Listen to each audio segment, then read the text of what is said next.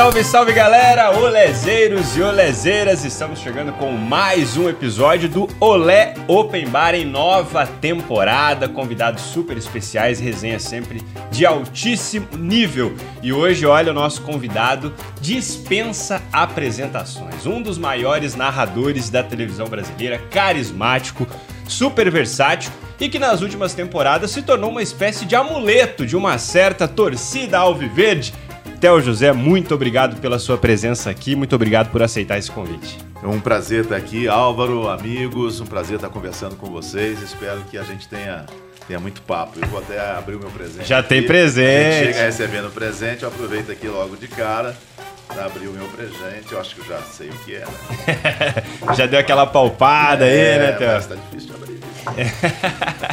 Aproveitar aqui, galera, para dizer que a gente está todo presencial aqui, Luizão, Serginho, Dan, os criadores do Olé do Brasil, todo mundo de forma presencial para a gente iniciar essa nova fase do Olé Open Bar, recebendo um gigante como o Theo José e aproveitar e pedir pra galera também se inscrever no aquela, canal. Aquela velha história. Ativar o sininho, compartilhar com todo mundo, espalha a palavra porque vem muita coisa boa por aí, Theo. Tá certo. Opa, obrigado, Já vou fazer uso. Já. Boa com a sua caneca em mãos. Theo, aproveitar para começar o nosso papo. É, você é um cara que inspira muita gente. Certamente a galera da nova geração que quer se tornar narrador um dia na televisão, no rádio, tem o Theo José como uma referência. Mas eu queria voltar lá atrás. Quem eram as inspirações do menino Theo José? Olha, eu, eu na verdade eu comecei no rádio com música, né? É, isso quando, quando eu tinha 17 anos de idade. Então foi ali no final dos anos 80.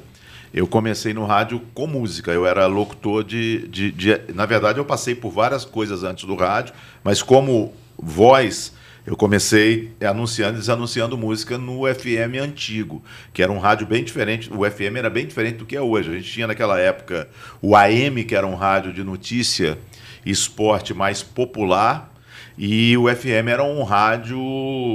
Ou ele era jovem, mas pou, na, na, minha época na, era, era, era pouca rádio jovem, que eu me lembro tinha Rádio Cidade, tinha Rádio Transamérica, tinha Rádio Jovem Pan, e, ou então ele era mais contemporâneo.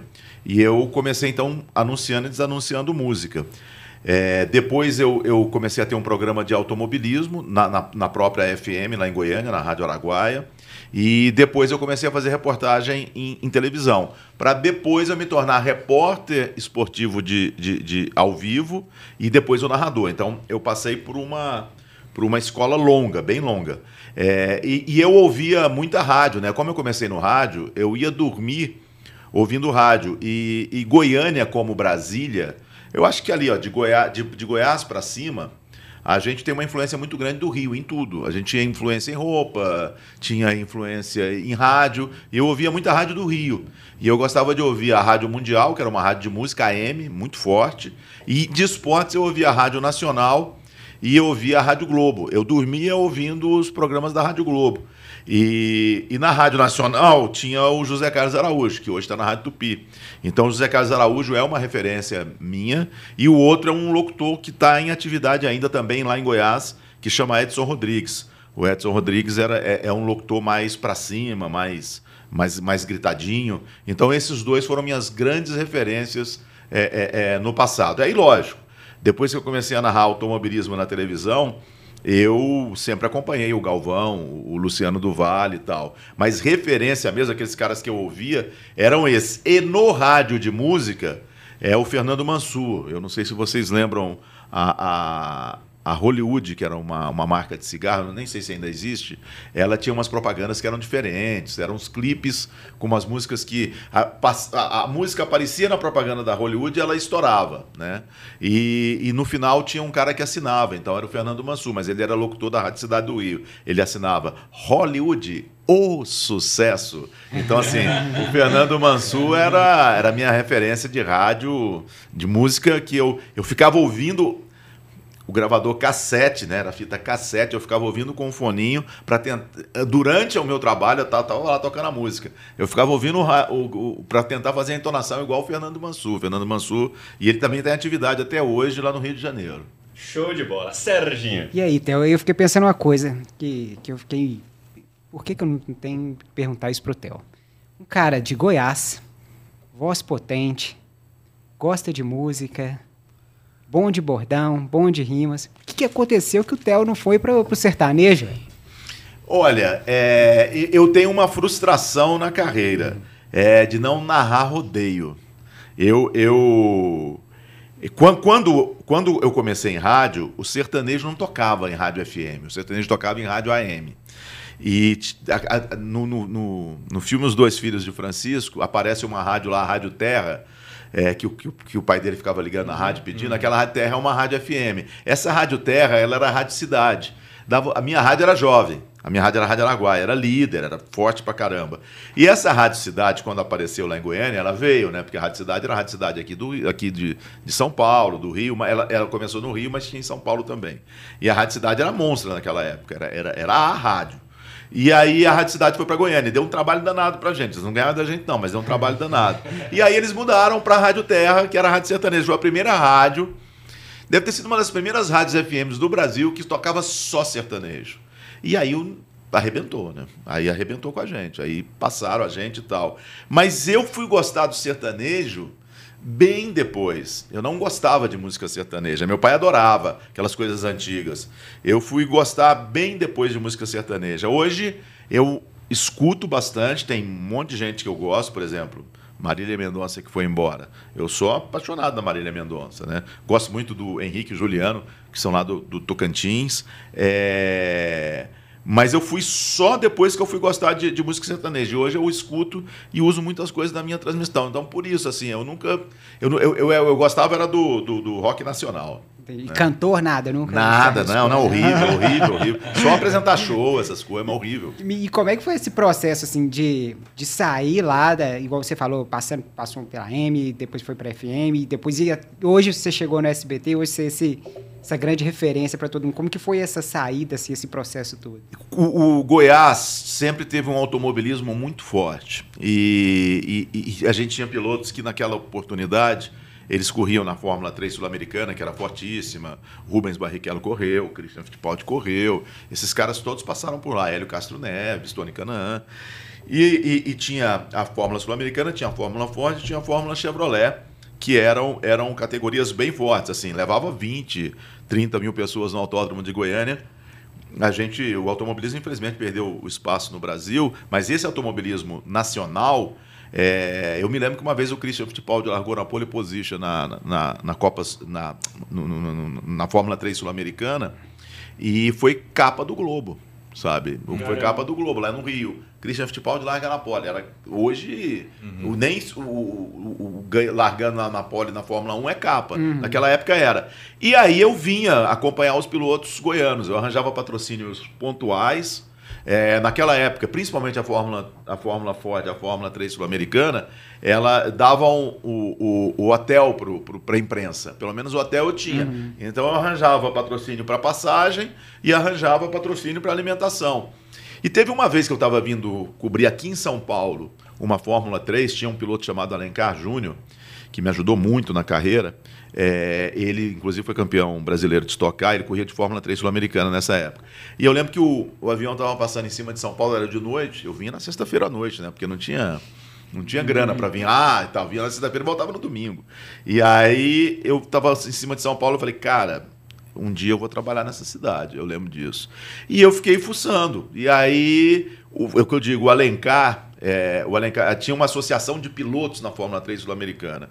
E o Alencar era um piloto político, era muito forte. Aí um dia eu fui entrevistá-lo em Goiânia para a televisão de lá, que era a TV Serra Dourada SBT, e ele virou para mim e falou assim: Cara, aquele povo lá da transmissão da, da Manchete, era Manchete que hoje é RTV.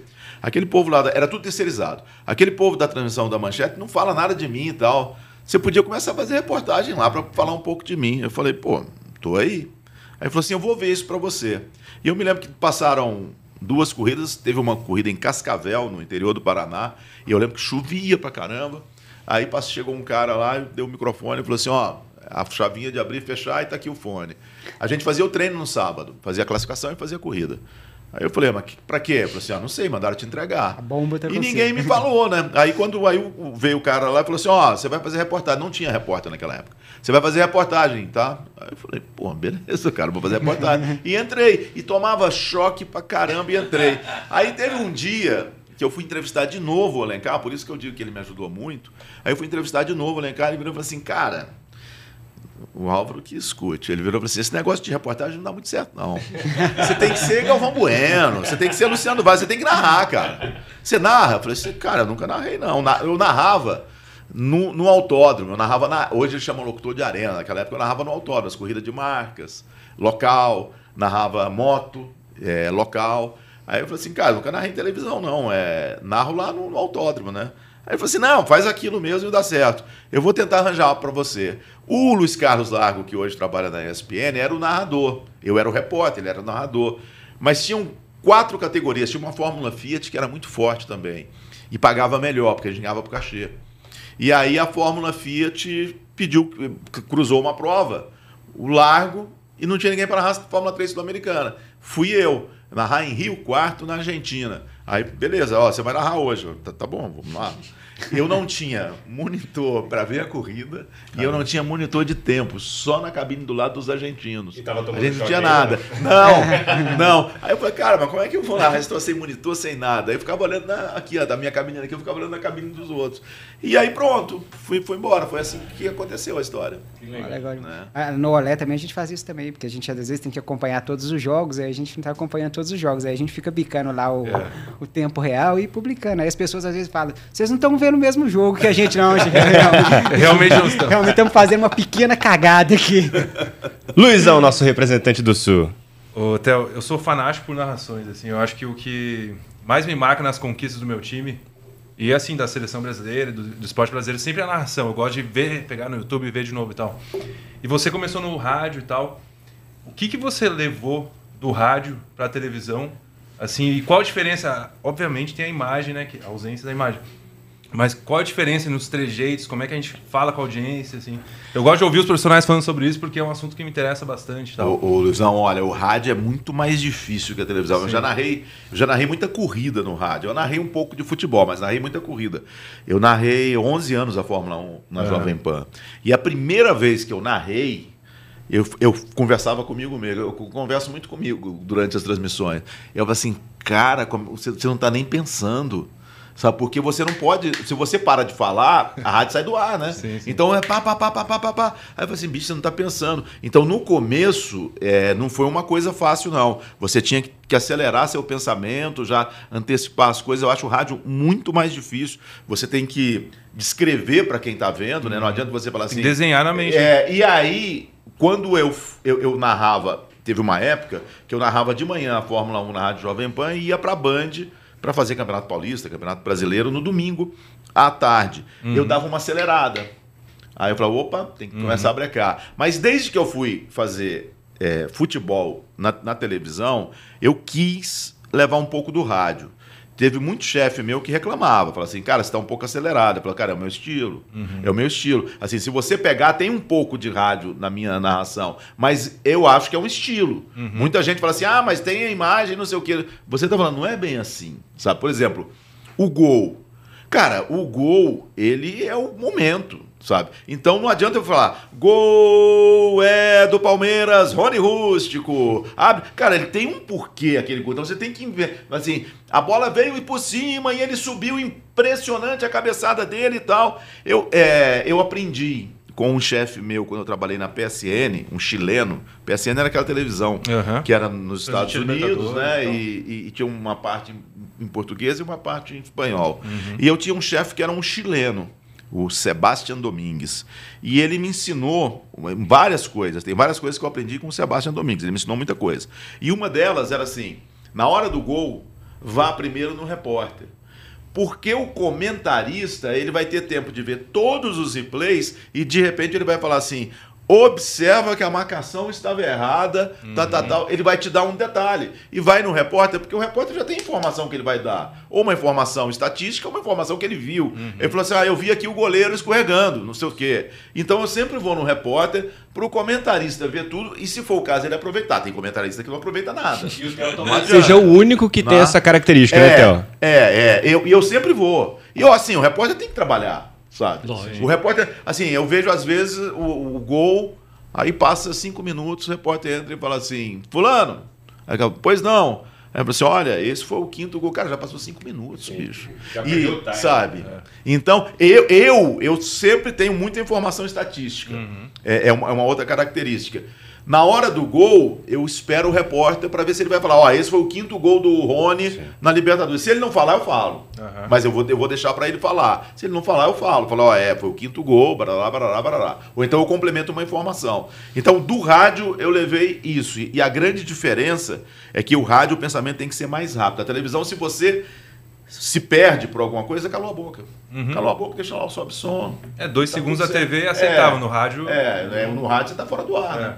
Sabe? E tem o texto, né? Você, pá, pá, você tem que fazer o texto. É um negócio. É. E a Jovem Pan, na época, tinha oito patrocinadores. É um negócio muito louco, cara. E o texto é uma coisa que hoje eu, eu, eu vejo muito é uma crítica. Eu vejo muito narrador fazendo. Cara, o texto você tem que entonar o texto, você está entendendo? Uhum. Olé, o melhor podcast, não é Olé, o melhor podcast que você vai ouvir. No aqui. meio da narração, né? É, você tem que dar uma subida e descida, cara. Hum. Você tem que. Você tem que. Toda, eu digo sempre o seguinte: toda palavra ela tem vida. O muito é muito. Muito. O pouco é pouco. Pouco.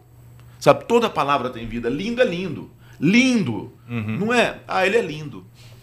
Se você não você não chama a atenção chama, do cara que está ouvindo. No, né? na, no, e mesmo na televisão. Mesmo uhum. na, mas no rádio isso é muito mais marcante. Uhum. Mas eu acho que isso está acontecendo porque está faltando orientação para para a nova geração. Eu tive muita gente que me ensinou, muita, muita gente pegou no meu pé e tem até hoje, hoje menos, uhum. porque eu acho que está faltando, mas eu gosto quando pega no pé. É, quando o cara é cresce, né? Uma observação aí que o Theo falou, essa questão do lindo, é lindo, ou então é lindo. Isso faz muito sentido agora, principalmente quando a minha esposa vira para mim e fala assim: o que está acontecendo? Você vira para assim: hoje você está linda. O que está acontecendo? Tá tendo algum problema? Você já tem que fazer aquilo que É, tá nossa, tá dica, né? Já, já fica a dica aí para tá todo é. mundo. E só essa questão que você falou do rádio aí, é, a gente fez com o Everton Guimarães também, o, o podcast, e eu vi uma entrevista do Luiz Roberto uma vez. Ele falou que o cara que sai do rádio, que vivencia o rádio e vai para a televisão, ele só não dá certo mesmo se ele não quiser, porque assim, ele tem tudo ali na mão que ele precisa para fazer o negócio acontecer de uma forma bem diferente do que todo mundo faz, né? Eu concordo. Eu acho que o rádio é a grande escola. O rádio é a grande escola para televisão, seja no esporte, seja no jornalismo. É, eu sou de uma época de rádio que você, uma transmissão esportiva, tinha seis horas. Cara. Você começava duas horas antes da bola rolar, duas horas e depois mais duas horas. E você tinha que se virar. E eu peguei, na, na, na minha época de rádio, eu peguei sequestro Ó, tem que cumprir um sequestro. Vai lá, Théo. Eu fiz carnaval. E isso me ajudou pra caramba, porque depois eu também fiz carnaval na televisão. Eu fiz o Festival de Parintins, lá do Amazonas, né, do, dos bois lá, o boi caprichoso, o boi garantido, que é, que é, mais, é um festival folclórico, mas é parecido com o carnaval. Eu fiz, então são seis, sete horas de transição. Carnaval, eu já comecei carnaval às nove horas da noite e encerrei seis e meia da manhã. E se você não tem essa bagagem, lógico que você tem que estudar. Você tem um monte de coisa que você estudou, você tem a sua produção aqui, beleza. Mas você tem que improvisar, sabe? E isso é o rádio que te dá. A televisão não, não te dá isso. A televisão, o cara vira. Eu, eu agora, na, na Liga dos Campeões, vou lá para o estádio, chego lá, no horário de lá era 10 horas da noite, eu vou entrar mais ou menos meia-noite e meia no horário da, da França. Aí os caras falam assim: Ó, oh, você tem dois minutos. Eu estou ali, cara, para falar dois minutos. Bicho, você tem muita coisa Dois minutos é muito pouco. Você, repórter, sabe disso. Cara, aí, antes de entrar, o cara ainda fala assim, ó, cai o pão e meio. Exatamente. Aí depois Essa fala, é a pior. Um. Aí você fala, putz, bicho, o que eu vou fazendo aqui, né? É, tem uma história, tem uma história muito engraçada que foi o João Saldanha. O João Saldanha, que foi técnico da seleção de 70, né? Ele era, ele era comentarista. Aí ele estava na manchete. Aí os caras falaram, um minuto, João Saldanha, precisa fazer o comentário. Aí virou e falou, Ó, 40 segundos. Aí falou assim, 30 segundos. Aí falou, pô, fazer um comentário em 30 segundos. Aí ele virou e, e, sei lá, era Brasil e México, vamos supor, na Copa do Mundo. Aí ele virou e falou assim: É, ah, e o jogo, o que, que você pensa? Eu falei assim, o Brasil, ó.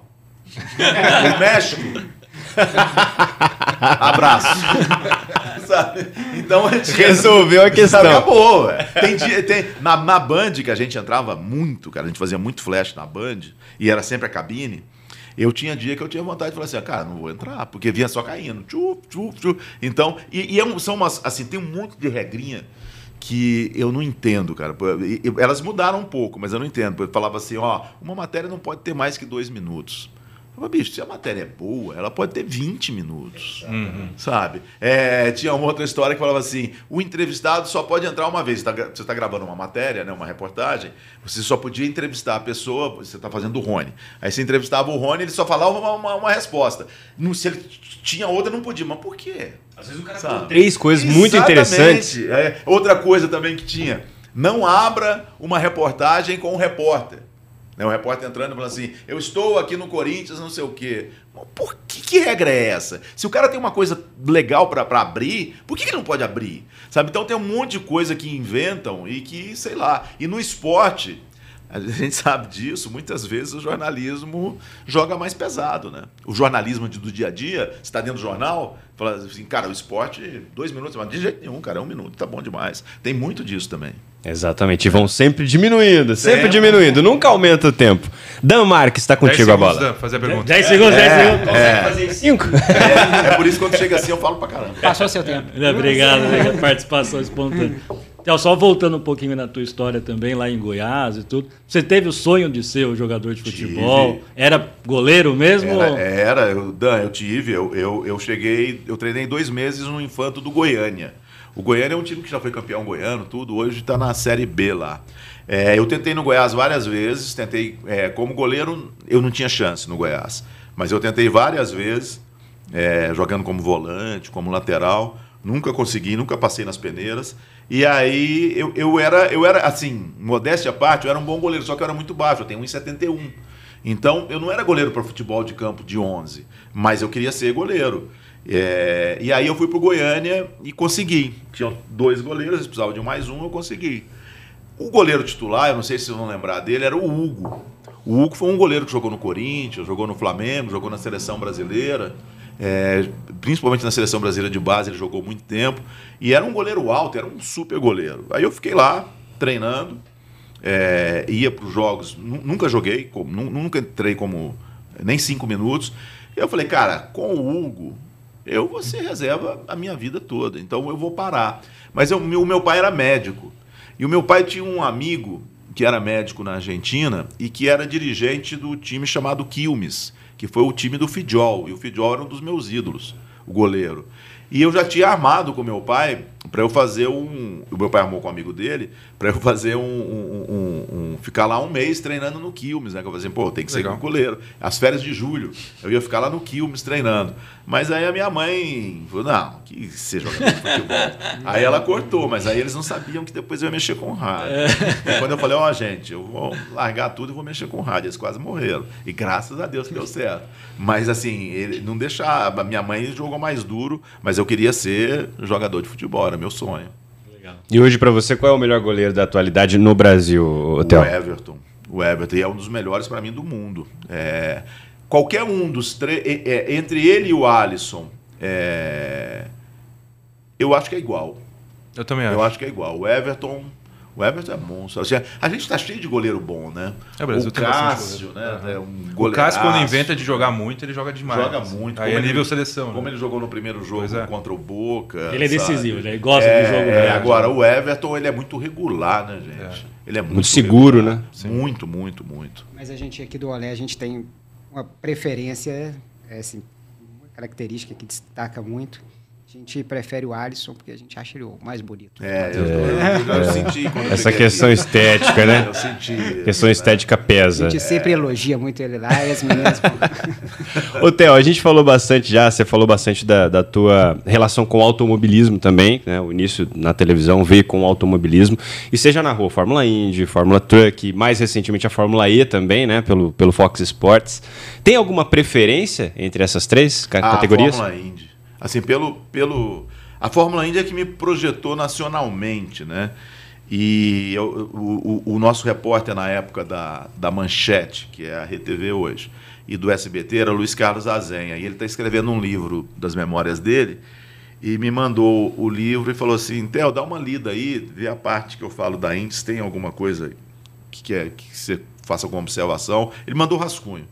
E eu li em três horas o livro. O livro delicioso, quando saía, é muito legal. O Azenha, o Azenha é o que eu digo para a nova geração, foi o único repórter que entrevistou o Gorbachev sozinho. Assim, são coisas da profissão. Caramba. Ele estava na Praça Vermelha fazendo uma passagem. Era uma época que estava tendo algum evento na Rússia.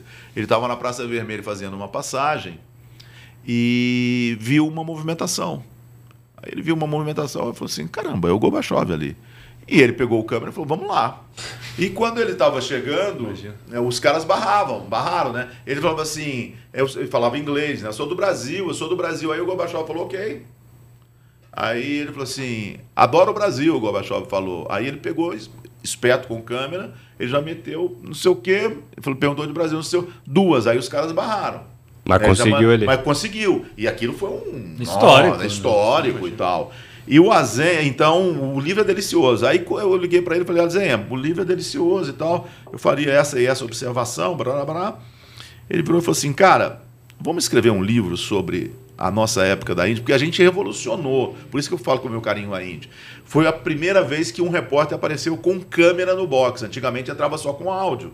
É, eu falava com os pilotos no rádio, ao vivo, não é aquela volta que ficou famosa do Ayrton Senna em Interlagos, ele narrando de dentro. Aquilo é gravado. Aquilo não é ao vivo, aquilo é gravado depois editado. A gente falava ao vivo. O cara ia começar. Teve uma corrida em Cleveland que tinha o Roberto Moreno e ele estava lá atrás. E na volta de apresentação eu falava com os pilotos, não com todos, né? A gente, a gente tinha todos num, num rádio mas a gente combinava com as equipes. E eu estou conversando com o Roberto Moreno e eu me lembro que já estava entrando na reta para largar. Eu falei, Moreno, vamos parar porque vai largar.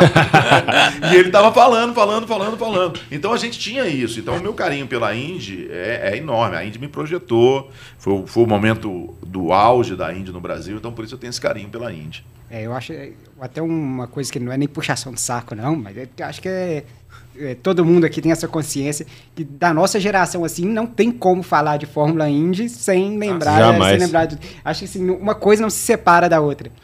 E aí é, é, eu queria saber como que é a questão. A gente já sabia, na verdade, essa resposta, né? Sabia que eu ia falar que era a Fórmula Indy. E aí queria saber como que foi a emoção assim de narrar a Fórmula Indy ao vivo e tal, porque é, eu imagino que quando você começou, assim, essa questão da Indy, não tinha muito essa possibilidade, assim, não era uma coisa acessível igual é, hoje em dia, né? Que não, não. É, é, era a Indy, a Indy quem trouxe ela foi o Luciano do Vale, né? Então a Bandeirantes ficou marcada, porque fazia cobertura da Indy, o Emerson tinha ganhado em 89. E em 93, por uma questão de, de negócio, ela saiu da, da Bandeirantes e foi para a Manchete.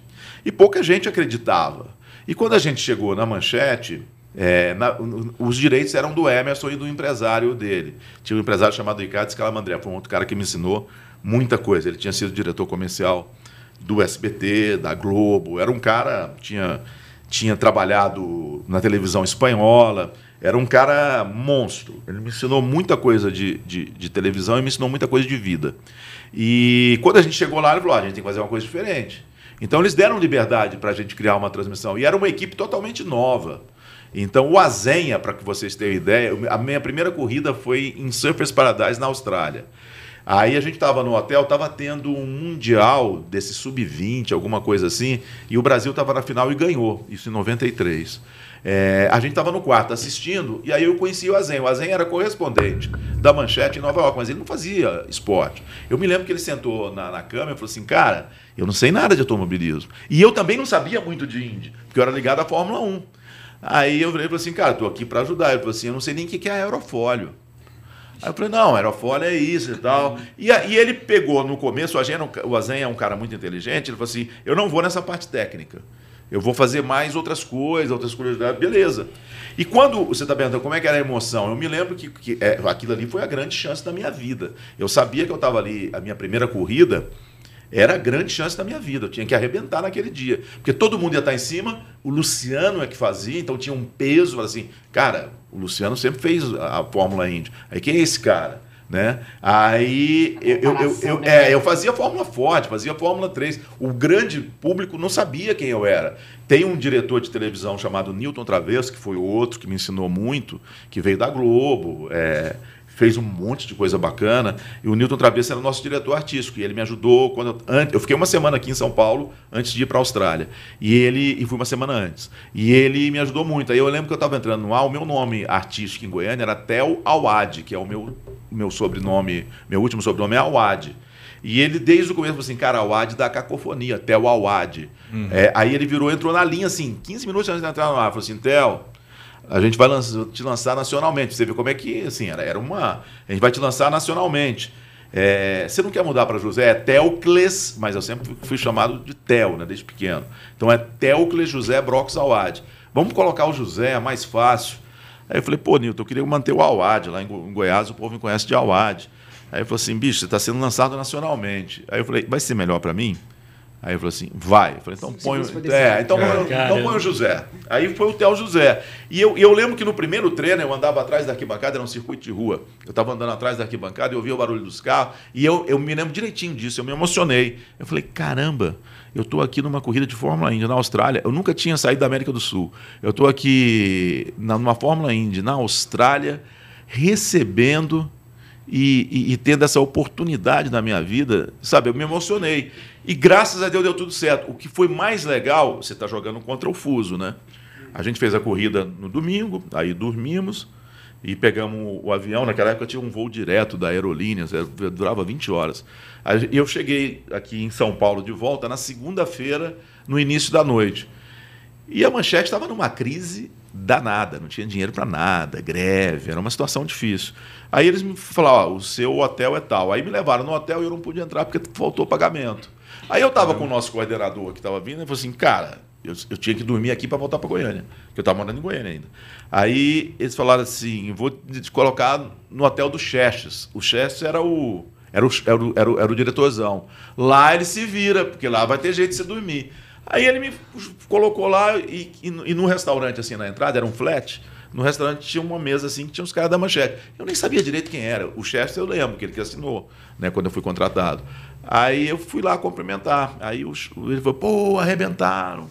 Que legal, babá, babá. E ele me mostrou o Globo. Tenho a Patrícia Kogut até hoje. Naquela época eu não sei se era Patrícia Kogut, mas tinha um negócio de 0 e 10. Aí tava lá, nota 10, na segunda-feira isso. Nota 10 para o narrador Theo José, que fez um excelente trabalho, e para o repórter Luiz Carlos Azenha. Que legal. Cara, eu subi no quarto, eu falei, pô, legal e tal. Eu subi no quarto, eu gritava, eu falei, puxa, é muito bom. Cara, já tomei um 10 na primeira. Você tá entendendo? Eu gritava no quarto, falei, que que E era um quarto de dois andares. Eu falei, assim, nossa senhora, onde me colocaram aqui e tal? Eu tomei pra caramba. Então ali começou a mudar tudo. Por isso que esse carinho enorme, essa, essa, essa emoção, tudo. Theo, antes de bolar, rolar a bola para o Luizão, a gente vai mudar um pouquinho de assunto. Ainda no automobilismo, é, muita gente relaciona a perda de espaço, por exemplo, da Fórmula 1 na TV com a, a, escassez de pilotos brasileiros né, na principal categoria. Como é que você vê esse momento? É, por que, que a gente não tem hoje um piloto brasileiro voando? É, são, eu vou tentar ser rápido. São vários motivos. Primeiro, porque está caro correr lá fora. Antigamente você tinha mais dinheiro no mercado publicitário para investimento no automobilismo. Outros esportes cresceram. É, com, infelizmente, isso que você falou assim, ah, não tem piloto brasileiro. Infelizmente isso ainda está na cabeça do torcedor. Desde a morte do Ayrton Senna, a coisa foi caindo porque a gente teve depois o Felipe Massa disputando o título, uhum. o Rubens Barrichello disputando o título, mas não ganharam. Né? Você, você tinha sempre um, um, um, personagem principal. Né? Você tinha um Schumacher, principalmente o Schumacher. Né? Depois você pegou o Alonso. E os brasileiros eles sempre eram coadjuvantes, mesmo, tipo, mesmo Massa sendo campeão 30 segundos aqui em Interlagos, né, quando, ele, quando ele perdeu o título. É, mas tinha essa história ah, sem o Senna. O Senna era um. O Senna é um personagem muito forte, né, gente? O Senna é um negócio impressionante. O Senna, toda entrevista do Senna, ele dizia alguma coisa. É. Sabe? É, tem uma história que, que a gente falava na época. O Senna é o neto que toda avó quer ter. Toda entrevista dele ele dizia assim, toda, toda. Ele tinha uma frase. É isso. É, é não sei o quê. Ele era, ele era um personagem preparado, ma- eh, no marketing muito bem preparado, mas ele era um cara diferente, era, era um ídolo. Ele era um ídolo, assim. É, não- gosto de tudo, mas assim, você vê as entrevistas do Neymar, cara, fala, qual outra entrevista do Neymar que você ouviu uma coisa bacana? Uma coisa bacana, fala assim, o, meu, o povo tá sofrendo por causa da Covid, o povo não tá comendo. O Senna fazia isso. O Senna, se você for no YouTube, você pega as entrevistas do Senna, ele sempre tem uma mensagem, sabe? Ele era, então, isso é uma coisa. E aí ficou essa história, ah, não tem brasileiro, não vou assistir, não tem brasileiro, que eu acho uma besteira muito grande. Então não devia assistir tênis, então não devia assistir futebol, que há 20 anos o Brasil não ganha uma Copa do Mundo. Isso eu acho uma besteira muito grande. E as televisões, elas ficaram alimentando isso de forma errada. Se você pegar as minhas transmissões na Indy, no começo, eu, eles ficavam na minha cabeça também. Tem que falar dos brasileiros, tem que falar dos brasileiros. Cara, tinha brasileiro, não vou falar nome aqui por respeito, mas tinha brasileiro que ia largar em quarto e falava, estamos ferrados. Isso é piloto caranguejo, só vai andar para trás. Não vai ganhar. e esse cara, olha, vamos trabalhar. Não vai, não é honesto. Então, se você pegar depois de um certo tempo, eu mudei minha narração. E a minha narração da Fórmula 1 na Jovem Pan, se você pegar, eu- é- ela é diferente, ela é real, assim. O que está acontecendo? Cara, vamos trabalhar um piloto maravilhoso como é o Hamilton, como é o Alonso. Eu acho que isso foi perdendo. Isso foi perdendo, foi perdendo. E perdemos o espaço, né? No jornal, você sabe disso. Perdemos. per- O, o automobilismo acabou perdendo espaço. E teve uma outra coisa também que complicou a- a- a- o surgimento de novos valores. A estocar.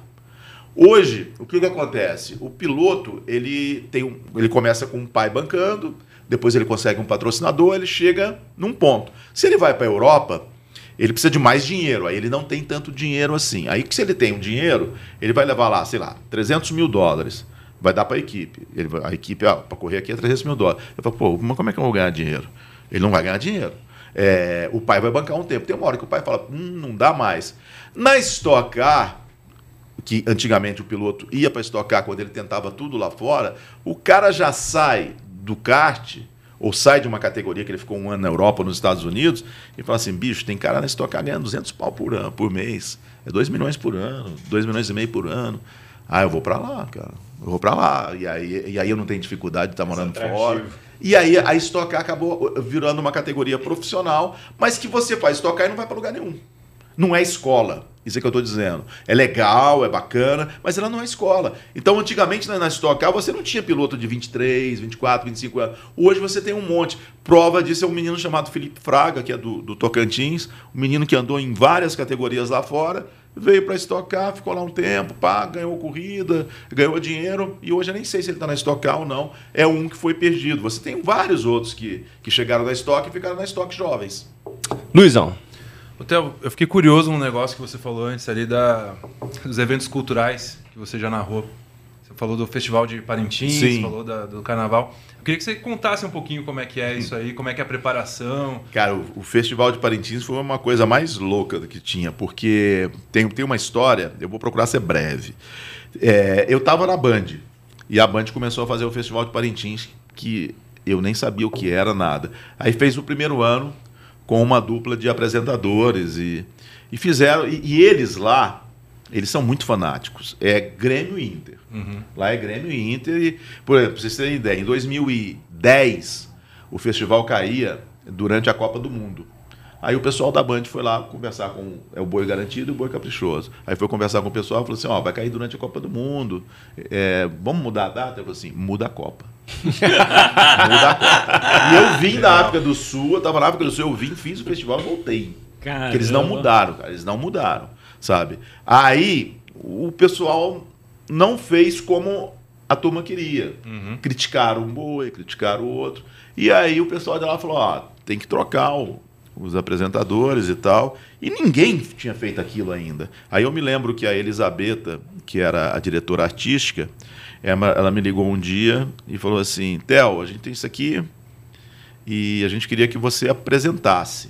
Vão ser três apresentadoras, uma todo dia, mas a gente queria que você apresentasse o festival. Você vem do rádio, você já fez carnaval.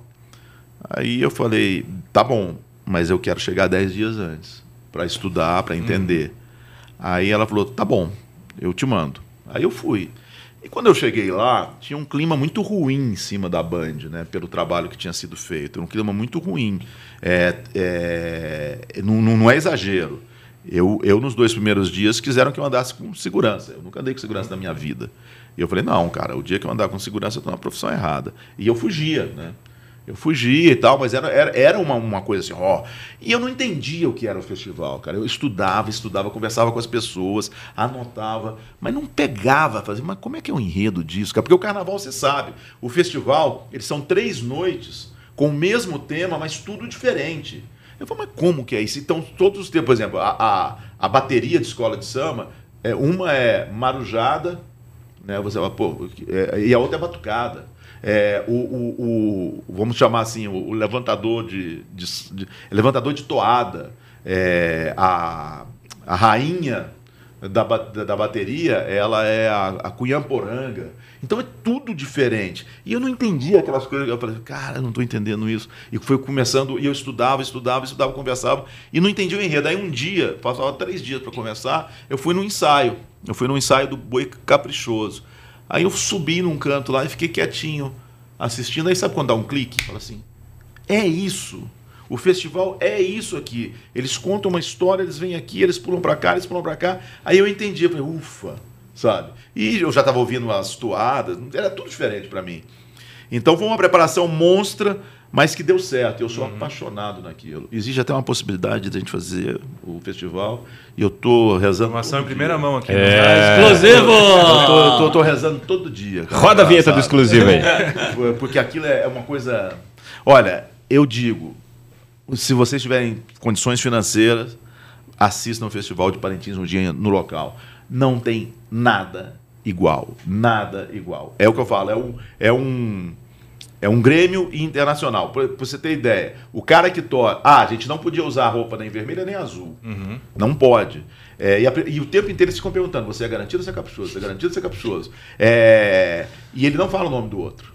Você é garantido ou você é contrário? Você é ou você é contrário? Contrário. Ele não fala o nome do outro, cara. Não fala, não fala, não fala. Não. É um, pra vocês terem ideia, o Bradesco patrocina. Tem o símbolo do Bradesco, azul e vermelho. A Coca-Cola patrocina, tem o símbolo azul e vermelho. A Coca-Cola. Uhum. Então é um negócio muito louco, muito, muito louco. Nessa pergunta, o bom é você responder assim: eu sou um cara que me garanto com muito capricho. Pronto. eu sou festival. Você fala assim: eu sou festival. Dan Marques. Hotel, e Pô, narração de Fórmula Truck, Indy, Indy 500 em loco, Carnaval, Boi dos Parintins, Caprichoso Garantido. O que, que, é o mais difícil disso tudo, assim, das narrações que você já fez? Qual foi a mais difícil?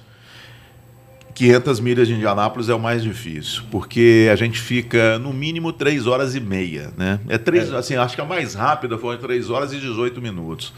E tem um enredo, é que eu falo, o automobilismo é diferente do futebol. O futebol, se você seguir a bola, vamos supor assim, o cara me liga agora, fala, Theo, vem narrar um jogo daqui a meia hora. Qual jogo que é? Goiatuba e Umas lá de Goiás. Que eu não estou acompanhando nada. Me dá a escalação. Com a escalação, eu vou embora. Eu vou, pá, bola tá rolando, eu não vou dar informação, mas eu vou embora. O automobilismo ele tem um enredo. E, e, e, quando, e 500 milhas tem um enredo muito maior, vão ser no mínimo sete paradas. Então você tem que acompanhar os treinos. Aí você vê um cara lá, você vê, por exemplo, o Michael Andretti andando muito mal naquele dia. Falei, assim, pô, mas, mas o Andretti andou mal demais. Aí você vai e descobre que ele estava com o tanque cheio e com o pneu gasto. Eu falei assim, pô, então ele, com pneu, tanque cheio e pneu gasto, você tá ruim. Aí no outro dia ele é o mais rápido. Ele tá com pneu novo, aí você fala, esse cara, quando gastar o pneu e, e, e ele tiver uma troca, porque você não coloca só pneu novo sete uhum. vezes, você às vezes coloca pneu usado. Então esse cara não vai andar bem. E você e teve uma corrida que eu tava que eu acompanhei muito o Montoya. E aí quando começou a corrida, o Montoya teve um problema, caiu para a penúltima colocação. Logo no 10 voltas, eu virei e falei assim: "Olho no Montoya". Aí, aí o, o, Felipe já foi, era um comentarista, ele ainda olhou assim, pô, o cara tá em teve problema e tal. Ele não estava rápido no momento nenhum. Mas eu estava acompanhando os treinamentos e eu via que o carro dele, quando ele ia ficando mais leve, ele vinha. E o Montoya ganhou uma corrida. Caramba. O Montoya ganhou uma corrida. Teve uma outra é, vez. Não é, ah, o cara correu. Não é, porque você tem que ficar observando. Takuma Sato nunca tinha ganhado. Aí um, o pessoal virou e falou assim: quem ganha? Eu falei, Takuma Sato. E ele ganhou. Você está louco? O pessoal do Grande Prêmio teve um, um programa. Eu falei seu favorito foi o Takuma Sato. Porque eu vim acompanhando os ovais. Então o automobilismo é difícil, você tem que ficar lá muito tempo. E você e o Emerson, ele fala, ele, logo no, quando eu comecei, conversei com ele a primeira vez, ele virou e falou assim: no oval, o que valem são as últimas 50 voltas. Então você sabe que você vai ficar 150 voltas em Indianápolis, meio que contando história. Você não pode tomar volta. Se o cara tomou uma volta, ferrou, ele não vai ganhar, vai ser difícil. E o Emerson e aí você guarda para essas últimas 50. Aí quando você olha, pô, esses caras aqui e tal, aí vambora. Vamos mandar bala. E tem que ficar subindo e descendo a narração, né? Tem uma arte. Tem uma. O futebol é o que eu falo, segue a bola. Tá ferrado?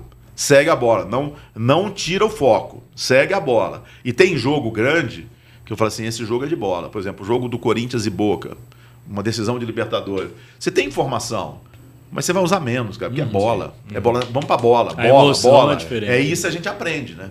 Isso a gente tem jogo que é bola. Aí tem jogo que você fala, hum, você pega, por exemplo, Palmeiras e Emelec fase de grupos. Aí fala assim, puta, Palmeiras e Emelec fase de grupos, eu vou ter que ter, dar muita informação, vou ter que contar história, porque não dá para você também forçar uma coisa que o cara de casa, É. nem o torcedor do Palmeiras tá ali, sabe? O jogo já te traz uma eletricidade que às vezes a informação até quebra o ritmo, né, Theo? Eu, no, no jogo contra Boca e Corinthians, Corinthians e Boca aqui, que o Theo tava narrando e eu tava no campo, eu tinha muita coisa que eu tinha estudado, preparado, mas eu falei, cara, não é o dia de usar isso aqui. Eu não vou trazer, ah, É em dias é, de chuva, de frio, o Boca nunca ganhou do Corinthians. Não, hoje é o jogo, é a bola, é o técnico, o que, que o técnico tá fazendo, se o jogador se comunicou assim, assado. E, e- e a, e a Covid, é, pelo menos para mim, ela, ela causou um problema com relação a repórter, porque você fazia a maioria dos jogos sem repórter. E agora você está fazendo o jogo sempre com repórter. Perde. Eu, eu mesmo, às vezes eu esqueço. Sabe? Porque é uma coisa tão normal. Então, isso é uma coisa que eu me policio. Eu sempre escrevo no papel. Falo assim, repórter tal, repórter tal. Para lembrar e, e às vezes cutucar o repórter. Eu gosto. Eu gosto. E uma outra coisa também que, que mudou é que agora você tem três comentaristas, né? Você tem dois e de arbit- arbitragem. Sim. Aí todo mundo tem que falar menos. Né? Eu, ah, legal ter dois? Legal. Mas eu não vejo problema também ter um, não. E você tem o dinamismo ali de saber a hora que você chama um, a hora que você chama o outro, quem já falou Tem, mais. tem o texto artístico, tem o mechan. É, é, É um ritual, né, Theo? É, por exemplo, o, o jogo que o Palmeiras ganhou de 8 a 1 que o, o Navarro Petroleiro, fez Oriente os é cinco- petroleiro? O Navarro fez os cinco gols. Aquele jogo foi uma outra coisa que eu aprendi.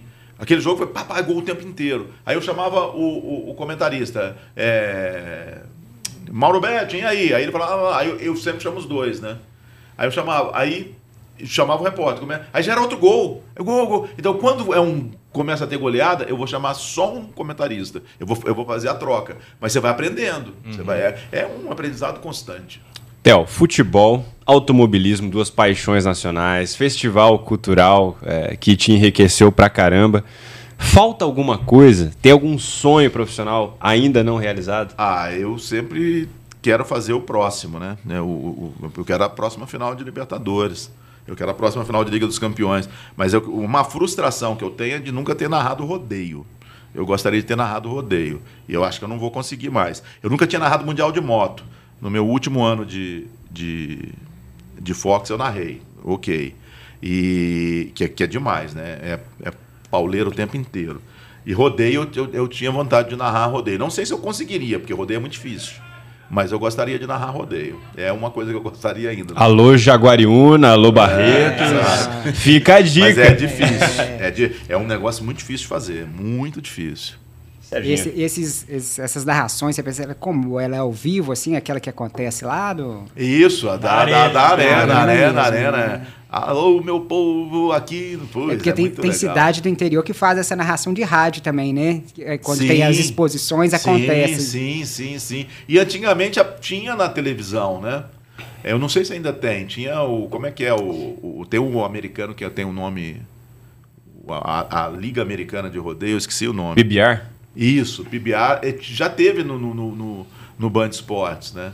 E é muito legal. Nos Estados né? Unidos tem muito isso, né? também, Muito. E assim, é, o- é porque no Brasil abriu muito, mas antigamente no Brasil tinham uns dois ou três só narradores de, de rodeio pesado. Os caras ganhavam muito dinheiro, porque eram as companhias de rodeio, né? É, então, fala assim, ah, o rodeio de Barretos é a companhia X.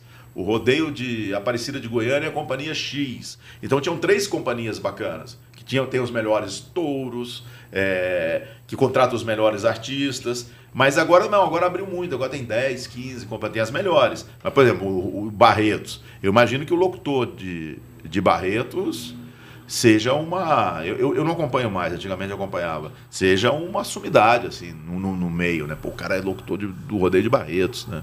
Que é demais. E hotel independente aí de, de qual modalidade, do que você está narrando, você sempre tem essa característica do bordão, né?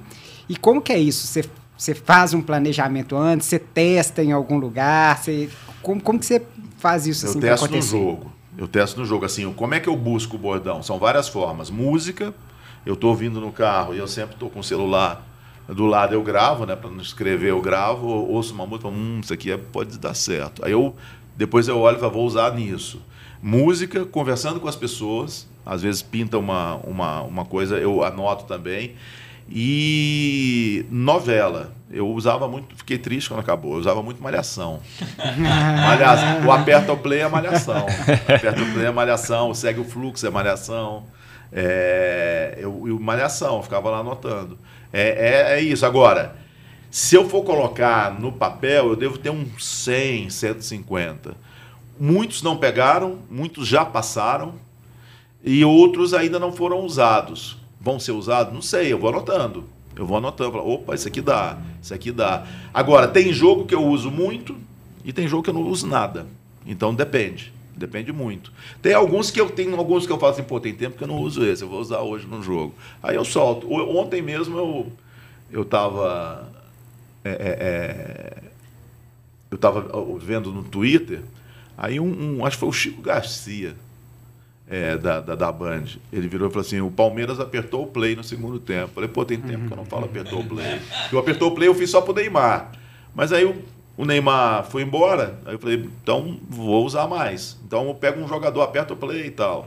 É, o danadinho era do Barcos. O Barcos teve um, um, um- um gol que ele fez no Palmeiras, que ele era Campeonato Paulista, ele driblou três ou quatro e saiu. É, Mas eu já lia isso na coluna do Anselmo Góes do Globo. Danadinho, danadinho. Mas nunca tinha. E saiu. Eu falei assim. Esse passou não foi planejado, passou- veio, né? Não, não foi. Foi danadinho. Aí eu falei, é só o Barcos que é danadinho. Mas aí o Barcos foi embora pro Grêmio, a gente não fazia. É, fazia Grêmio só no Campeonato Brasileiro, eu falei, não, vou ter que usar com outros. Aí virou um jogador bacana, virou danadinho. Então é assim que vão acontecendo. Ô, Theo, e como é que é ver nas ruas, hoje nas redes sociais, né, que estão bombando aí, por exemplo, Rony Rústico.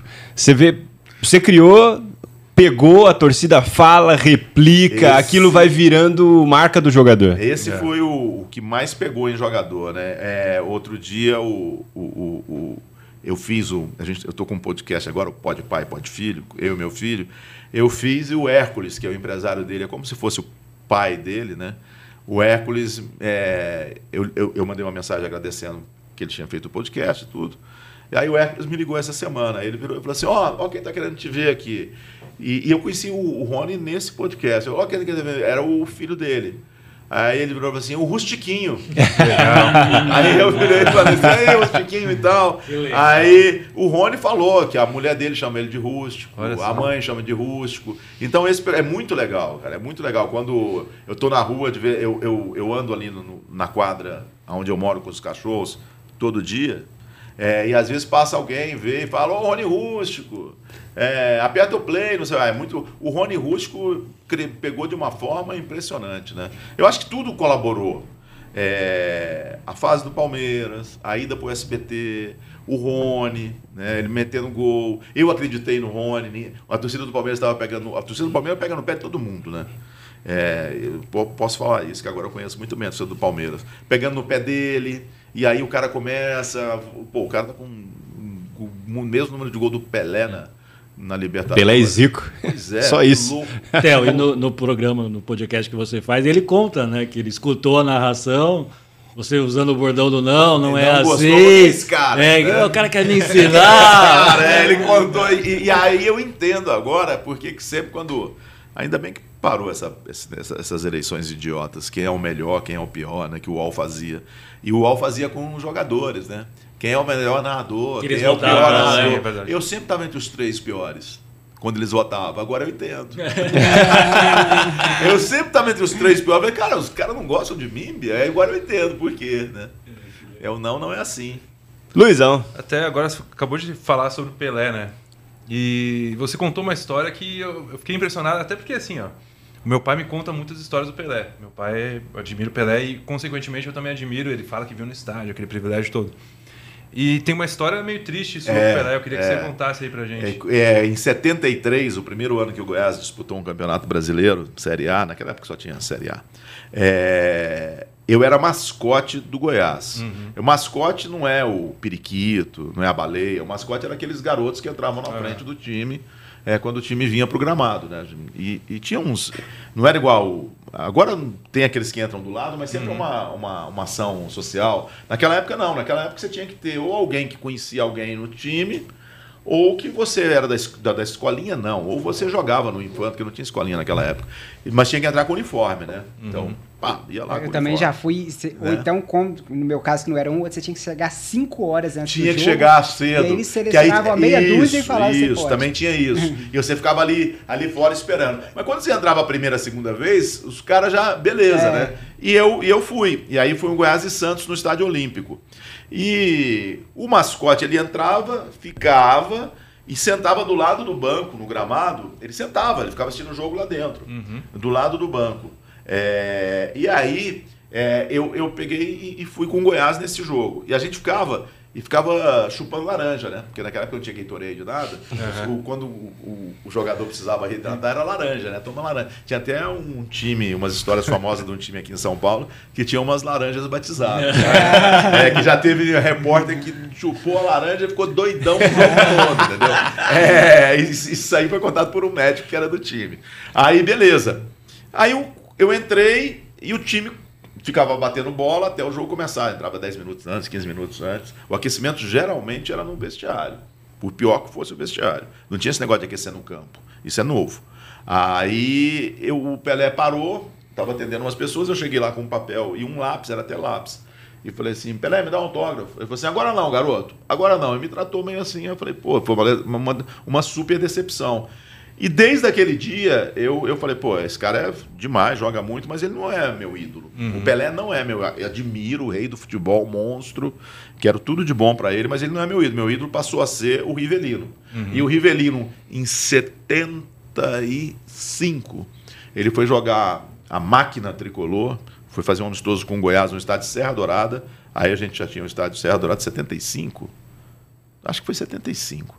É, no estádio Serra Dourada eu fui e pá, ele deu autógrafo. É, só que aí me roubaram o autógrafo dele lá em casa. Mas agora eu tenho uma camisa autografada por ele. O Rivelino é meu ídolo. Esse é meu ídolo total. Dois monstros da Max. Lá. Outro monstro. É. Theo, você comentou da torcida palmeirense. Você teve mais contato agora até pelas campanhas da Libertadores recentes. E acho que a identificação também foi vice-versa, assim, né? Foi o contrário. E as outras torcidas, assim? Você sentiu que começaram a pegar mais no seu pé por ter essa identificação com o Palmeiras ou tem um respeito? Não, tem ah, só uma que, que, que pegou- começou a pegar mais no pé, que é a do Flamengo. Mas aí entrou também por uma campanha feita em- algumas colunas sociais contra o SBT. É, ah, o, o, o, SBT é, esnoba o Flamengo. O SBT deixa o Flamengo de lado. Porque é por causa das escolhas dos jogos, né? E aí eu sempre, eu sempre falava, mas como, caramba? É, eu sou péssimo de, de lembrança. Mas, por exemplo, no, no, no jogo, o, o- qual foi a semifinal do Palmeiras e a do Flamengo? Foi, foi Palmeiras e Galo. Palmeiras e O Galo, Flamengo foi o Barcelona do Equador. Barcelona Isso, de do Guayaquil. Qual que é o melhor jogo? Pois é, não Palmeiras tem e comparação. né? É. Mas o torcedor ele é passional. Aí ele fala, é, é, essa emissora paulista e tal. Então o que eu senti é que a torcida do Flamengo ficou meio assim, mas respeita, mas às vezes vai lá no, no Twitter e tal. A torcida do Flamengo tá machucada, né? né? Vamos falar a verdade. É, e, e depois Com a- com a final também, e depois que, que o Palmeiras foi campeão, é, aí eles ficaram, né? Pô, esse cara aí também, não sei o que e tal. É, mas, a, por exemplo, a do Corinthians, cara, do Corinthians. E, eu- e outra coisa, eu narrei muito título do Flamengo. Eu fiz oito anos do Campeonato Carioca pela Band. Eu peguei a fase do Ronaldinho. Eu peguei a fase do Ronaldinho Gaúcho lá. É, peguei a fase do Adriano. Né? O Adriano, É. quando voltou e, e voltou 2009. bem, né? Eu peguei essa fase. E, e a torcida do Corinthians, não, que seria a maior rival do Palmeiras. Porque na Band eu fiz muito Corinthians, né? O primeiro jogo do Mundial é eu que narrei. O, o, o outro foi o Luciano. Mas na- no primeiro jogo eu, eu, não, eu nem sei por que eu narrei não foi o Luciano. Talvez ti- tivesse tido Campeonato Brasileiro tivesse continuado, não sei por que eu narrei aquele jogo. Mas eu narrei. Eu narrei jogo do Corinthians é, quando ele foi campeão da Copa do Brasil, que o Ronaldo, peguei um gol do Ronaldo no, no Pacaembu. Então, assim, não, tem um respeito. E, e agora eu estou narrando o jogo do Corinthians e eu narro como se eu estivesse narrando qualquer time. Tá o, certinho. Palmeiras, o Palmeiras é porque a torcida ficou com essa coisa Sim, do que do eu não narro o jogo, quando eu não narro, o Palmeiras perde, não sei o quê. E eu sou eternamente grato à torcida do Palmeiras. Eles podem fazer campanha agora, vamos dizer, me cancelar, não vai mudar nada. Eu sou eternamente grato, porque eu- quando eu tive a Covid, eles me ajudaram muito, dando força através das mídias sociais, o carinho da rua. É, quando eu tive um acidente que eu precisei fazer uma cirurgia, é, foi antes da final contra o Flamengo, eles também. Então, assim, eu sou até. Eu sei que é uma torcida difícil. Hoje mesmo eu estava andando com o meu cachorro, e aí o neto do Oberdan Catanha, é, me, me viu, né, e aí ele ficou conversando comigo, a gente quase que deu a volta junto com o cachorro, ele ficou conversando comigo sobre o Palmeiras. E, e um carinho, sabe? Assim, pô, você sabe, a gente gosta de você, a gente não sei o que e tal. Então, essa torcida, pra mim, ela, ela é especial, mas profissionalmente não muda nada. E tem uma piada que. Não é piada, eu acho que a torcida do Palmeiras acredita até que você virou amuleto, né? É, Eles é. vão dar um jeito de contratar o Theo. Se, se A Leila vai fazer É, o Pix. Fazer Mas o eu Pix. falo, eu só saio A do- escalação que eles querem é o Theo na transmissão do jogo. Mas eu só, eu só saio do SBT se me mandarem embora. Eu não saio mais, não. Ô, Theo, e com essa, assim, é, o desenvolvimento das redes sociais, né? Hoje a gente tem, tem, tem um risco muito maior, especialmente para quem fica muito tempo no ar, como o seu caso, que é um narrador, fica ali duas horas, duas horas e meia é, no ar. É sempre um risco. Como é que você lida com isso? É, foi aprendizado, né? É, é difícil, vai, a, a- a sua pele vai ficando cascuda, né? Vai ficando cascuda, mas foi um aprendizado. É, eu acho muito cruel, por exemplo, o Twitter. Eu acho o Twitter mal. O Twitter é uma coisa. É, é uma forma bacana de divulgar seu trabalho, de dar sua opinião, mas eu tenho usado mais para divulgar o trabalho. Eu vou pegar uma coisa que, o, que não é meu amigo, não, assim, não, não é meu inimigo também, mas não é meu amigo, nunca, nunca encontrei. Mas o Thiago Leifert falou uma coisa outro dia e que aí eu vou trazer para os dias atuais. Eu fui fazer uma palestra em Juiz de Fora e precisei estudar isso. Hoje nós temos 150 milhões de pessoas no Brasil que têm acesso à internet. É, nós temos 210 milhões de, de, de habitantes, mas eles têm acesso à internet. E 180 milhões de pessoas já de alguma forma elas entraram na internet, do amigo, mas que tem acesso são 150 milhões de pessoas. Se a gente aqui fizer uma hashtag, vamos colocar aqui, Olé, o melhor podcast, uma hashtag nova, e ligar, você ligar para 500 pessoas, você ligar para 500, 500, 500, eu 500, um pouquinho mais, 600 pessoas. Com 3 mil, você sobe uma hashtag nos TTs. Entre os 10, uma hashtag nova, com 3 mil você sobe. Então aqui a gente pode. Aí fala assim: a internet cancelou o fulano. Cara, nós estamos falando de 150 milhões, 3 mil. Que história é essa que cancelou? A internet odiou a transmissão. Ou a internet amou a transmissão. Que internet, cara? Sabe? Então, essas colunas, essas pessoas que ficam fazendo isso, elas estão piorando a história, sabe? É a mesma coisa. Vamos supor que aquelas histórias de que tem as pegadinhas de, de, de, de nome, como é que é? É o, masturbando. É. Aí, aí vamos supor que eu, é, é, eu caio agora no próximo jogo e falo lá, o Tomás Turbano, né? O Tomás Turbano, né? É, aí vai aparecer lá. Ah, o Theo caiu. Aí vai vir colunista. Cara, isso é um babaca quem mandou isso pra mim. Exatamente. Isso é um babaca. E vira tá- notícia, é, né? e vira notícia. Eu falo, gente, não noticia isso. Você alimenta Sabe? Você só. está alimentando. Porque esse cara, ele tá, é, é um cara que está querendo prejudicar o seu trabalho. É a mesma coisa do motorista de táxi Ele tá na rua e um, monte de gente onde ele passa ficar jogando é, laranja podre nele e tal. Ele bateu o carro, tá prejudicando o trabalho dele. Esse é o meu trabalho. Tá prejudicando o meu trabalho. Esse cara não merece respeito. Esse cara é um babaca, sabe? Para não falar outro nome. Então, um, é um FDP, sabe? É, então, a, a internet não tem esse poder. A gente está dando poder para ela. Eu falando, subir com 3 mil, você sobe. Num universo de 150 milhões, gente. Sabe? É um universo muito pequeno, né? E aí tem uma coisa também, que aí a gente volta, que o rádio também ajuda muito a se, se preparar para algumas coisas do tipo, né? Porque o rádio tem muito o que na TV não tem, que é entrada ao vivo, né? Sim. Às vezes a pessoa liga, ou no caso do repórter, Sim, que vai entrevistar o sim. cara na porta do estádio que tá puto que o time dele perdeu, e aí você tem que ter aquele jogo de cintura de conseguir reverter aquilo ali, porque às vezes o cara também.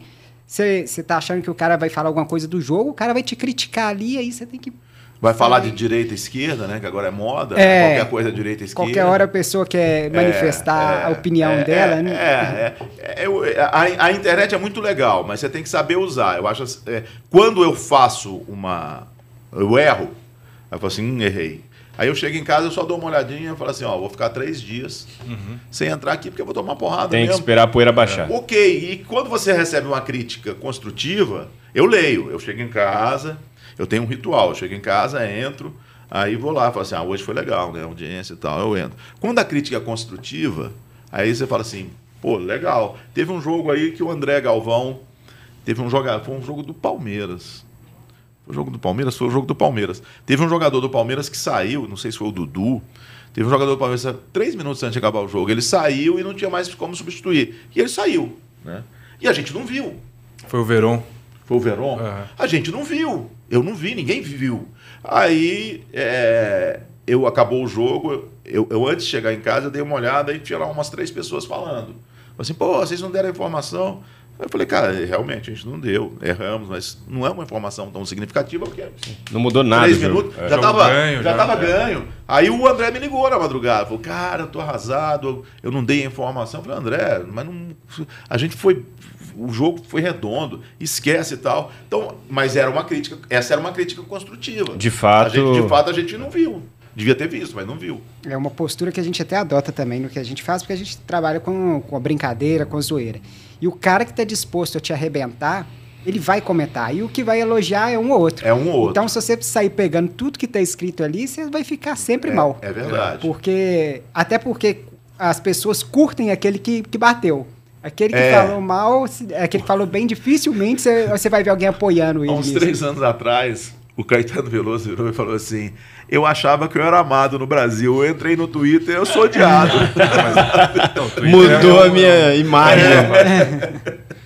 Bom, vamos já chegando na reta final, Delta, o nosso papo, mas antes, a gente chega agora na. O show do Elezão. Isso, Quem é. vai explicar pra gente é o É Sérgio. um game, mas aí eu, eu tô até meio, meio puto com isso aí, Theo, desculpa até a, a palavra, porque toda vez que eu vou explicar, eles falam que eu confundo o convidado, que eu não tô sabendo explicar direito, então eu queria ver se os dois querem, querem explicar agora. Vamos lá.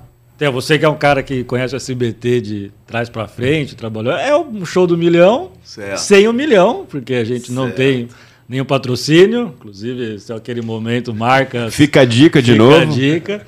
Então é um jogo de perguntas e respostas que a gente vai colocar para você. E aí tem algumas particularidades, como você pode pular uma, como o show do milhão também permite. Certo. Você pode chamar os estagiários, que Ok. sou eu e o Luiz. Ok. O Sérgio, não sei se vai querer também ajudar na resposta, não porque ele conhece as respostas, então tem que ser eu e o Luiz, que nós não sabemos as perguntas, então Tá. também vai ser. E são perguntas do cotidiano, coisas até às vezes a ver com a sua carreira, então fica tranquilo. O que tem de diferente, que aí que complica, é que a gente faz uma multiplicação da sua pontuação. Então, conforme você acertar, você vai usar um dispositivo super moderno, que são aqueles papeizinhos, Certo. e vai sortear um número que vai multiplicar os pontos que você acertou. Ok. A mesma coisa para os pontos que você errou. Tá. Então também vai multiplicar. Então você É, pode, assim, se for coisa de lembrar passado, eu tô ferrado. Pra- você pode ir muito bem, acertar todas e multiplicar por um. Você pode errar uma e multiplicar por 10 e acabar ficando pior no nosso ranking, porque temos um ranking. Acho que isso é importante dizer. Não vale nada, mas mesmo assim nós temos um ranking. ok. Ou seja, quem não sabe explicar é o Sérgio. Porque o Dan Exato. explicou de forma maravilhosa. Ô, Álvaro, você conheceu isso também recentemente. Qual a diferença da explicação deles pra mim. Olha, eu vou te falar que nessa eu tô com o Luiz, viu? A explicação do Dan hoje. É, mas- ok, hein? Mas aí, aí que tá a sacanagem, porque ele já viu eu explicando isso oito ou nove vezes. Mas isso não seria vantagem, seria desvantagem, cara. Do jeito que você explica, cara. É. Estaria mais confuso Exatamente. do que Não, qualquer Parece coisa. o Chaves pedindo uma informação lá. Não, beleza. Vamos então agora com as perguntas pro Theo. A gente vai soltar a pergunta na tela. E aí, sempre lembrando, você tem direito a um pulo e uma ajuda dos estagiários. Bora lá, show do Lesão. Vamos lá, Theo. Nas águas quentes da Lagoa Piratininga, em Aparecida de Goiânia, é possível cozinhar um ovo em A. 3 minutos, B. 4 minutos, C. 5 minutos ou D. Depende do ovo. Caramba, que lagoa é essa que vocês acharam? É Aparecida de Goiânia. Cinco minutos. 5 minutos, tá certo disso? Tô. Nunca, nem com ouviu ninguém que tá cozinhou certo. o ovo. né? Ele falou, não conheço a lagoa, mas não, cinco não minutos. conheço a lagoa, cara. Não conheço. Na panela, você já cozinhou um ovo? Oito minutos. Pra ficar a gema dura ou mole? Pra ficar a gema dura. Ah, Oito minutos. então. É. Então vamos agora. Opção... Sidão me ensinou isso. Sidão? Sidão, nosso. Que isso, abraço pro Sidão. Sidão é gente fina demais. Vamos lá pra resposta? Vamos fazer Três. Ih, três minutos. Que, que, que lagoa é essa, bicho? Essa Nem lagoa. novas, hein? Pois é, eu- Temperatura altíssima, hein? É. Aí eu só fiquei na dúvida do seguinte, a gema mole ou a gema dura? Mas se eles falaram que é... É, cara, que é mas olha, cozinhar- eu vou- eu essa lagoa não existe, gente. eu nunca ouvi falar é, em é, Aparecida. é o Olé do Brasil. Pô, Pode do Chamando o. VAR. Lagoa Piratininga. Piratininga, em Aparecida de Eu, Goiânia. Cara, eu conheço aquela região ali bem. O Theo vai che- chegar pra família esse fim de semana, nós vamos fazer uma coisa diferente. Aí nós vai colocar na mala uma dúzia de ovos. E vai ficar lá. Lagoa Piratininga, ela existe. E... Agora bota ovo na, Bacia, na- na- na pesquisa ali. obra, Lagoa Piratininga avançam silenciosamente. O parque. E o VAR do Olé Open Bar mais rápido É. do que o futebol brasileiro. Isso é importante Praia destacar. de Piratininga, obras do Parque de Piratininga. Cara, eu acho que não é lá não, hein? É, Em Biar, vamos, no sério, acho que vocês, a, Aparecida de Goiânia. Ixi! Vamos chamar os advogados aí. Ao vivaço. É. Niterói. Vai ficar sério o negócio. Niterói, Rio de Janeiro, Lagoa de Piratininga. Não, mas esse aí eu vi em dois sites de curiosidades de, de Goiânia, Não tem isso, gente. do- de Ó, Goiás. A tribuna Rio de Janeiro. Deixa eu pôr aqui. Lagoa Acho que ele viu no Olé do Brasil. Acho que você tem que É. colocar Vai impugnar o erro, hein? cozinhar ovo. É Vai melhor, impugnar o erro, hein? coisa Tem que ser anulado. Vai ter que ser anulada a questão, hein? Vamos inventar uma Vai. pergunta agora, É. então. Aparecida Gó. Eu já tô ficando extremamente. Não, não tem isso, gente. É, vai ter que ser Algumas anulada a curiosidades sobre questão. Goiânia e Goiás. É o principal estado, ônibus, ônibus Piratininga para Aparecida vamos- de Goiânia. É, ônibus de Piratininga para Aparecida. De Piratininga, Rua Piratininga. Cara, não tem. SOS Lagoa Piratininga. Salvem o quintal dos pescadores artesanais da praia. Lá não tem praia. Rua, tem Rua Piratininga. Em Aparecida, mas Lagoa não tem, não. Xiii! Qual o CEP? Ratinho. Não tem, gente. Ué, eu não saberia, eu saberia isso. Cara, o Theo. Se o fosse tá Carol, moleza, é. cara. Ali o Theo Você conhece do cada Twitter aí que tá milímetro. xingando o Theo, cara. É. Não se mexe com o cara. Ó, Rio de Janeiro, não tem não. Especialmente quando o assunto é em território goiano. Exatamente. Aí o Eu homem tentei, é tentei autoridade. colocar na, na região dele pra ver se o cara ficar satisfeito. O cara tá me arrebentando. E- Não, eu falei, ué, eu não sou... Anulada a questão, hein? agora. Anulada a questão. É, nós- mas nós- Aqui- nós, aqui- nós depois vamos fazer uma pesquisa Pode fazer. aprofundada e vamos, vamos É um fazer projeto de humor leitura. sério, Mas tá aí, a ó, tá, tá contando como erro. Se tiver erro, nós vamos Certo. fazer no, no ranking final. Agora, eu queria Exatamente. saber se o Theo tivesse visto ele cinco minutos, seria falar, não, beleza, prossegue. Não, mas eu tô achando, eu falei, cara, nunca vi isso em Pirá Aparecida, bicho. Próxima questão. Vamos lá. Qual foi o primeiro recurso utilizado pela humanidade para tentar explicar a origem das coisas? A. A mitologia. B. A biologia. C. A astronomia. Ou D. O que a esposa definir. Afinal, a última palavra sempre é dela. Mitologia. Ah, Não tá em dúvida entre a B e a D, não, Theo? Não. Olha, eu iria na D, hein? Você acha? É.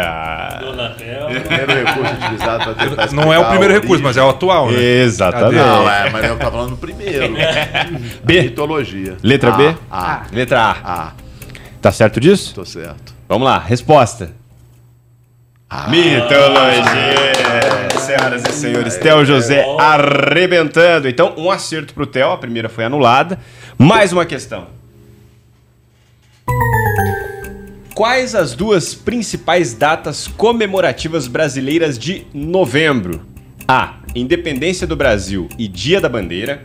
B. Proclamação da República e Dia Nacional da Consciência Negra. C. Dia de Finados e Dia Nacional do Livro. Ou D. Black Friday e última rodada do Brasileirão. É, mas essa última rodada pode, pode até ser a D. Mas a última rodada tem acontecido em dezembro, né? É Tem verdade. acontecido em dezembro. A primeira- primeiro final de semana de dezembro. Vamos impugnar.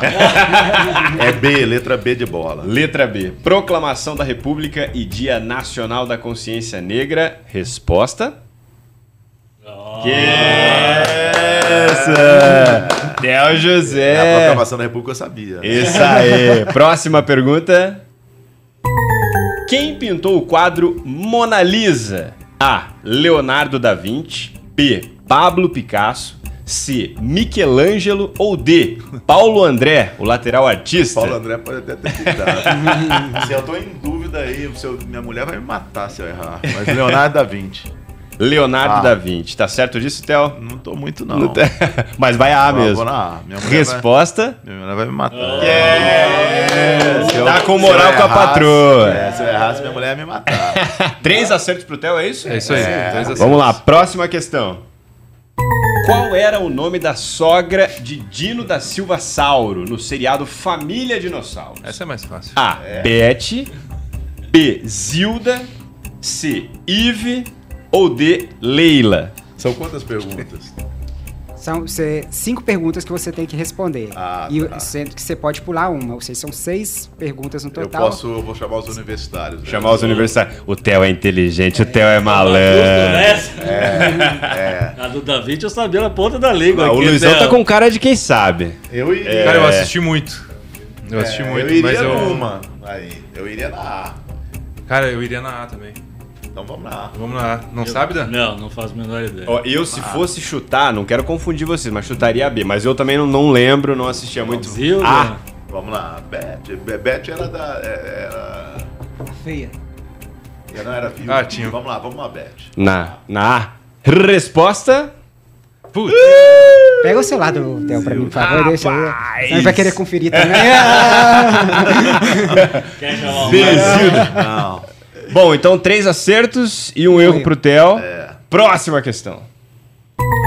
É a última, né? É a última. É a última, né? Complete a canção. Não aprendi a dizer adeus, mas deixo você ir sem lágrimas no olhar, se o adeus me machucar. A. Não quero mais voltar. B. Logo vou me curar. C. O inverno vai passar. Ou D. Vou me embriagar e outra arrumar. Pode cantar à vontade, tá? Se quiser. Ah, Letra A, Theo. é. Cantarolou, conferiu. É, essa aí não é das. Assim, é, é, não é da, é- essa é um clássico, né? Mas não é das minhas preferidas, mas eu vou na A.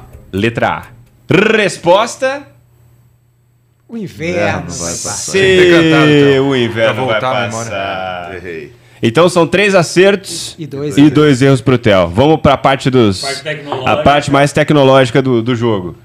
Vamos agora Basta escolher um papelzinho multiplicar os, os acertos do Primeiro Theo. os aqui, acertos. Se quiser. Aqui, que eu abro aqui. aqui. Vamos lá, são três acertos. Cinco. Multiplicado por 5, 15 15 pontos. Theo. Pontos. Agora, Agora tira mais um. são dois erros multiplicados por Seis. Ixi. 6. 12, então são três pontos pro Theo. Só tô lá em- Três pontos pro Não, Theo. Tem gente negativa. Tem gente É, negativa. Gente Theo. muito negativa aí. Tá- tá- Depois tá a gente vai bem. atualizar o ranking, O então. ranking, vamos colocar na tela aí. Mas, Theo, a gente não pode deixar de, de finalizar agora com um momento mais sacana, né? Porque o Olé tem essa característica. Então, Olé gente- Diga. on É, fire. agora o nosso Olé on fire, que são perguntas assim, de gosto duvidoso, mas todas muito respeitosas, assim, é lógico. mas aí que a gente vai te colocar agora na fogueira. E a gente vai começar agora com quem? Com quem que vai ser? Vamos lá. Álvaro. Vamos lá. Primeira pergunta do Olé on Fire, Theo José. Só, só um minuto, tem tem que ter aquela seriedade. Ah, tá, tá, impostar a voz, tá, arruma o Porque microfone. Você sabe que eu sou um cara que entende de voz, tá? O Theo também tá vendo. Exatamente. As pessoas que vêm ficam muito admiradas com a minha voz, sabe, Theo? Porque ela tem Querem o contratar. efeito, o efeito de gazélio, ele já é natural. Você vê aqui que eu tô esse tempo todo falando e não precisei nenhuma vez ter o gazélio. Bora lá, Theo. O jovem Teocles, lá em Goiás, era danadinho? Era. Bastante. Bastante. Sinceridade na Bastante. cara, né? Era. Bastante. Eu, eu tomei pau duas vezes. Na oitava série e na, s- na oitava. Na, na- como é que era? Na sexta e na oitava série. Mas na, na oitava foi porque eu queria continuar jogando na seleção do Colégio Marista. O, não tinha segundo grau. E se eu, se eu passasse, eu ia embora. Não ia jogar mais na seleção. Aí eu, de propósito, eu tomei pau. Pra Caramba. ficar mais um ano jogando na seleção do Colégio Marista. Então o danadinho é mais antigo do que a gente imagina. Vamos lá, Dan Marques. Theo, no momento ali que você tá com a dona Thelma, no momento de cumprir os deveres de marido, rola um aperta o play. Rola um não perde mais. Sensacional, Theo. Luizão. Theo, o Theo já falhou na hora H e foi surpreendido com não, não é assim. Não. Nunca. Não. Na boa, não. sem tecnologia, sem nada. Nada, nada. Só não, sem tecnologia, sem nada. Não. O Theo, você comentou até isso aí na- durante esse sensacional episódio aí do Olé Open Bar, que o gol é o grande momento do futebol, que, que aí você tem até que fazer uma coisa diferente. E aí eu queria saber o seguinte, é, o narrador sempre grita mais quando a bola entra? Não. Às vezes quando o time é campeão. Palmeiras é tricampeão da Libertadores. Boa, boa. Nem sempre. Nem sempre. Theo, eu agradeço demais a sua Isso, participação. eu que agradeço. Antes bom. disso, eu queria que você falasse um pouquinho do seu projeto, seu podcast com seu filho. É o, o Pode Pai, Pode Filho. A gente tem um canal no YouTube, Pode Pai, Pode Filho. E sempre, geralmente, né, na segunda-feira, às sete da noite, a gente sobe um programa inédito. Eu faço junto com meu filho, é um projeto mais dele, né? E geralmente também, eu digo porque a gente não tem muito essa obrigatoriedade de ter sempre um convidado e tal. Mas geralmente a gente tem um convidado. é, eu não sei quando esse vai ao ar. É, o, o- no ar está o Rony, né? Tem uma conversa com o Rony, Rony Rústico. Então é isso. Então é só acessar o, o nosso canal no YouTube, Pode Pai, Pode Filho, que está lá. Projeto novo. Show de bola, galera Obrigado, que gente. segue a gente. Fica aí a dica, seguir aqui o Pode Pai, Pode Filho também. Theo, muito obrigado pela tua Eu que participação. Acho agradeço. que mais do que um papo, isso aqui foi uma aula, cara. Ah, que isso. Isso aqui foi divertido. Foi Obrigado. muito bom. Foi muito Obrigado, Obrigado mesmo. mesmo. agradeço o Serginho, agradeço o Dan, agradeço o Luizão também. E pedir pra galera, né, Serginho? Sempre aquela dica, aquela coisa. Né? Ativa o sininho, curte o canal, se inscreve e o principal, compartilha com a galera, enche o saco, manda no grupo do WhatsApp, manda no direct do Insta, porque tem muita coisa bacana vindo por aí. Valeu, galera. Até a próxima. Tchau, tchau.